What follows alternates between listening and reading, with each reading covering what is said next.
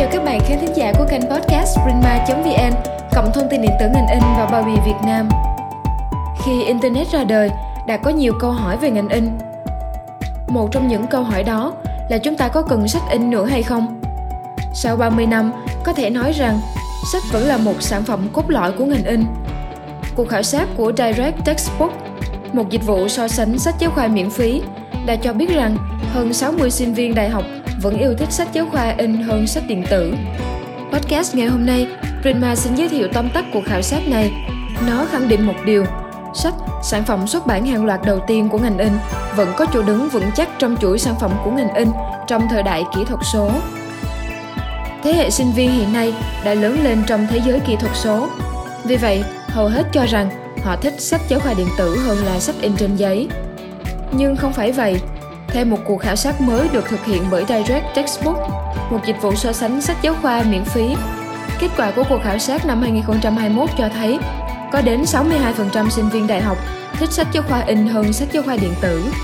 So với khảo sát lần trước được thực hiện năm 2015, mức độ ưa thích sách giáo khoa in giảm 10%, khi 72% sinh viên cho biết thích sách giáo khoa in hơn, nhưng điều đó không có nghĩa là sinh viên đang sử dụng sách giáo khoa điện tử.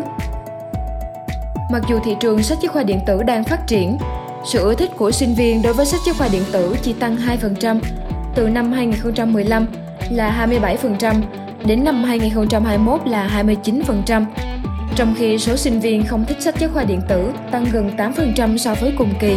Các sinh viên đều thích sách giáo khoa in vì dễ đọc hơn, không cần internet và họ gặp khó khăn khi tập trung vào sách giáo khoa điện tử. Có 25% sinh viên cho biết họ vẫn in các trang sách giáo khoa điện tử ra giấy. Ngay cả với những người trung dung cũng cho rằng sách giáo khoa in dễ chú thích hơn và dễ đọc hơn. Với các sinh viên yêu thích sách giáo khoa điện tử, 70% cho biết họ thích sách giáo khoa điện tử là vì lý do thân thiện với môi trường. Đây là một quan niệm sai lầm phổ biến. Hầu hết mọi người đều lầm tưởng rằng sự thu nhỏ của các thiết bị điện tử ngày nay cùng với tính chất vô hình của cơ sở hạ tầng kỹ thuật số và các dịch vụ dựa trên đám mây khiến nhiều người đánh giá thấp các tác động môi trường của truyền thông điện tử. Theo lời của Katie Rousey, Chủ tịch ToScience Bắc Mỹ, tác động đến môi trường của truyền thông điện tử bao gồm khai thác các nguyên liệu thô hữu hạn như sắt, đồng và khoáng chất trong đất hiếm để sản xuất các thiết bị điện tử. Một lượng lớn năng lượng chủ yếu là nhiên liệu hóa thạch để sản xuất và vận hành các thiết bị, các hệ thống máy chủ hỗ trợ và một lượng lớn rác thải điện tử ngày càng tăng. Theo giám sát chất thải điện tử toàn cầu năm 2020, chỉ có 15% chất thải điện tử ở Hoa Kỳ và Canada được tái chế. So với giấy, sự tương phản là rất lớn. Giấy được làm bằng nguồn tài nguyên tái tạo vô hạn, cây cối được trồng, thu hoạch và mọc lại trong các khu rừng được quản lý bền vững. Sử dụng hầu hết là năng lượng tái tạo, không chứa carbon.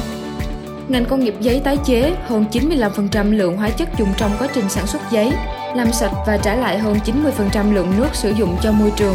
Phần còn lại bay hơi, trở lại khí quyển hoặc còn lại trong chính giấy.